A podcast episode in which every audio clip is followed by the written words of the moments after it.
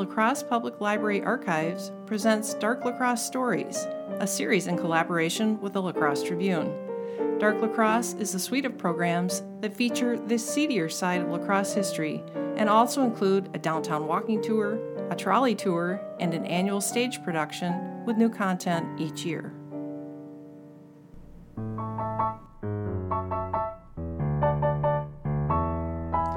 George Brooks of La Crosse, Wisconsin had two callings in life.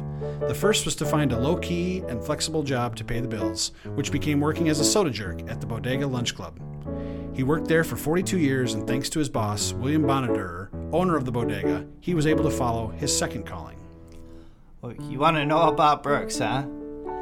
Well, he's been training those hounds for over 20 years already. I still remember the first hound he brought home. Name was Lady. Got her all the way from England for 500 bucks. Can you imagine? I mean, between you and me, I don't pay him well enough to be throwing around money like that. And this was in 1932. The 30s were hard years around here. He'd been working for me for, uh, I'd say, about 10 years at this point, and he says he's felt too confined in here, inside all day, serving sodas and ice cream. Said it said he needed something to get him outside. Says, what's the use of training hunting dogs if you can't use them year round? So he started training hounds to hunt people criminals, lost people, missing people, you name it. He even helped locate a Japanese POW who was interned at Camp McCoy during the war. He saves lives. Of course, he's got the support of the police, the mayor, and the entire public of La Crosse. I mean, so what am I supposed to do but let him take off whenever he's got to go? And you know, to be fair, I do think some of the kids buying sodas and sundaes hang out there in case he asks them to help him. You see, the secret to training bloodhounds is training them in city life. Brooks got his bloodhounds to be what they are by letting kiddos run around town, creating trails for the hounds to track them. Dogs are a bit too smelly for my taste, but the kids love them. One day I drove past the ice cream shop over on 16th Street and I saw Brooks there buying some kiddos cones with the hounds. And would you believe it? Those kids love those dogs so damn much that they were letting the dogs eat half of their ice cream. Ugh, disgusting. Anyways, you probably care more about the crimes, huh? Well, as I was saying, Brooks trains his hounds real good throughout the city so they can track anyone, anyone, anywhere. One of the only times I can remember a hound not solving a case, it wasn't really her fault.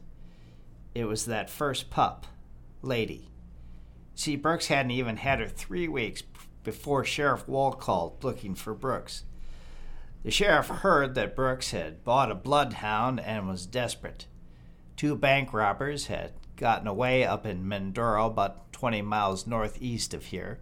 So, Brooks puts Lady in the car, knowing it was a slim to none chance of an untrained pump, uh, pup, you know, helping it all. But when Sheriff Wall tells you to do something, you do it. So Brooks gets there, and Lady catches a trail right away. She tracks the robbers all the way to a stream where the trail ended. Brooks could not believe how talented she was, but when she got to that stream, Lady just started barking at the water. Well, the search party gave up, thinking she had lost the trail and it was a dead end. At this point, of course, Brooks was invested in the case, so a few weeks later, he hears that they got the robbers in custody, so he goes up there looking to ask them how they lost Lady. And they tell Brooks that they were from the South, so they know how to trick hounds. You see, they heard Lady coming and they went underwater and breathed through hollow reeds until the coast was clear. And poor Lady, she was barking, trying to tell everybody, but Brooks barely knew her at that point and didn't know how to read her or what she was capable of. He never doubted his dogs again after that. He always said, From that time on, I let my dogs tell me where to go and what to do. He'll follow his hounds for two weeks, across states if he has to. Sometimes he'll track someone, and the family or the neighbors will doubt that person's guilt, and he'll always say to them, By golly, if my dog says he did it, he did it. Yeah, he'll follow those dogs anywhere. One case that made big headlines was in 39. This car thief, Ray Olson, was surrounded by police and he ended up murdering two deputies with a shotgun. Brooks was gone for two weeks running across the North Woods. Olson kept trying to evade the dogs by using all the tricks that never worked. He tried burning down a cabin that he slept in, those dogs just followed the scent right up to that burned site walked around it, and then kept going. Didn't even slow him down. The search posse eventually caught up to Olson, and the police shot him as he was running towards a boat on a lake. The dogs trailed him right to his lifeless body, and they were looking up at Brooks, wagging their tails, happy that they did their job. Of course, they had no idea what Olson did or why he was dead. They just knew that Brooks wanted him to be found, and they did it. You see why I just gotta let Brooks leave at the drop of a hat? Those hounds are his passion in life. He loves helping people. I can't say no to the guy. And you know what? Brooks never even gets paid for this stuff. It's only been lately that he's begun asking people to pay for gas and the oil that he uses. He's crazy, if you ask me. He'd do that work full time if, if he wanted.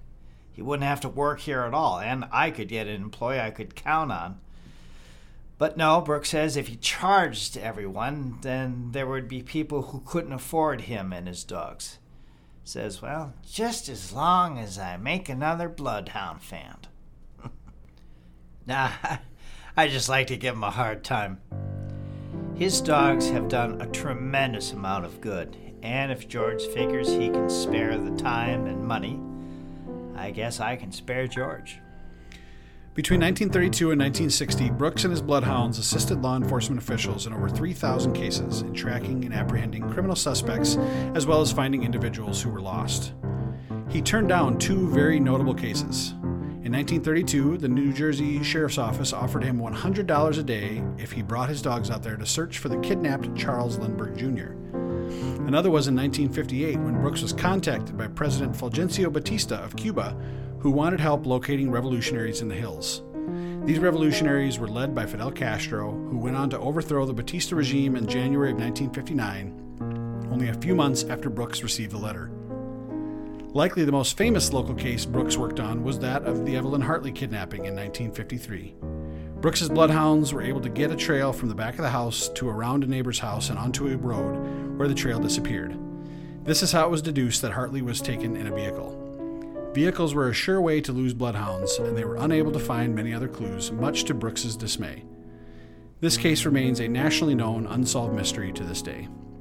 Brooks worked at the Bodega Lunch Club for 41 years and retired from training bloodhounds in 1960 after suffering a major heart attack. According to one source, his diet consisted of a sweet roll with butter for breakfast and raw hamburger throughout the day.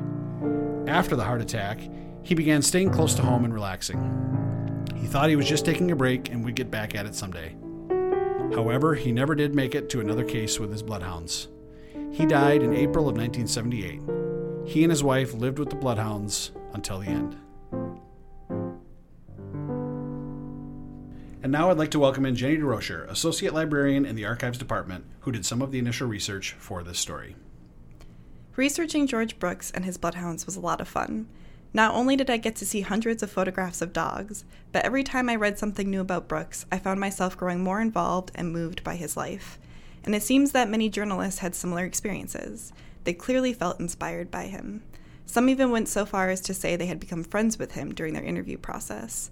It wasn't just about what Brooks did for his hobby, it was his outlook, his actions, his words. For example, one journalist wrote in 1939, quote, to get on the right side of George Brooks, sit down at his spotless soda bar in the bodega, give him a brand new combination for, mal- for a malted milk, and then casually bring up the subject of bloodhounds. George, a new and firm friend, will stand behind the bar all day, gladly inventing malted milks and talk about his bloodhounds. but casually refer to the number of murderers and criminals he and his dogs have caught, and he'll instead talk about the lost children he has found. To him, they're much more important. Unquote. When Life magazine came and did a story on Brooks in 1951, they decided that a piece educating the public on the bloodhounds on how bloodhounds track would be a good opportunity to also explain how light exposure photography worked, a concept that worked out beautifully in the two-page spread that shows a trail and how the bloodhounds tracked it, taking things like wind into account for the readers to grasp both processes. Bodega owner William Bonadurer had a display in the windows of the bodega to celebrate the Life magazine coverage. To me, this kind of publicity just affirms Brooks's willingness to do anything to get the word out about how talented his dogs were. In 1939, Brooks was invited on Dave Elman's national radio program, Hobby Lobby. He flew to New York with a few of his bloodhounds. A La Crosse Tribune article headlined, George Brooks's Bloodhounds Big New York Attraction reported, quote, Brooks sighs and gets tired all over again when he just thinks about the attention his dogs were given in New York. The, from the hotel where they stayed to the studio in Radio City is a distance of only three and a half blocks. It took them an hour and a half to go that short way with the dogs, and they arrived late for rehearsal. Policemen were pushing back the crowd so that the hounds could get a bit of air. Unquote. Brooks was quoted We went to New York feeling like a couple of farmers, but we decided the New York folks acted like farmers where my hounds are concerned. Another reporter who traveled to La Crosse was Daniel Mannix. Mannix had a fascination with animals and the dream of becoming a fiction writer. To make a living, he was a freelance writer for a few major publications, including the Saturday Evening Post, one of the most widely read and influential magazines in the, nation throughout the 20th century. After befriending a woman who bred bloodhounds in California, Mannix was connected to Brooks and pitched it to the Post for a story. They paid the expenses for a week long trip for Mannix and a photographer to gather material. Mannix's piece was published in April of 1949, putting Brooks and La Crosse, Wisconsin in national spotlight once again. Mannix wrote, quote, Working bloodhounds is not a business, it's an art. It requires unusual dogs and an, and an unusual man. George Brooks is a very unusual man. George has no interests except his dogs. He never reads a magazine or a book and has never seen a sound motion picture. Unquote. To follow up, front page La Crosse Tribune article reported that local folks had a new appreciation for Brooks. It turned out that most people in the area had no idea that Brooks and his bloodhounds had already solved 2,000 cases, or that only a handful of people in the world trained bloodhounds to the extent of Brooks. Nearly 20 years later, Mannix wrote the award winning novel The Fox and the Hound, published in 1967. The Disney film adaptation was released in 1981, just three years after Brooks's death. I didn't find any source that Mannix gave credit to George Brooks and his bloodhounds as inspiration, but Mannix had no other publications about bloodhounds. His week of research with Brooks likely, likely gave him some knowledge and inspiration that went into his novel. Here is just one example that I found. In his book, The Fox and the Hound, an important plot point that was later left out for the more family friendly Disney ap- adaptation involves the dedicated hound, Chief, dying after running in front of an oncoming train, while following the trail of Todd, the fox. In the Post article about Brooks, Mannix wrote, quote, George Brooks will always keeps his dogs on a leash.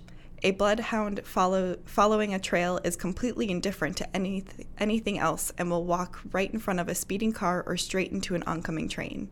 Unquote. When thinking about Brooks's historic significance, consider not just the lives that were saved, but the people he interacted with daily at the bodega, and the kids who spent hours exploring the local landscape to help train his dogs. The true influence of Brooks and his bloodhounds is immeasurable. Thanks for listening.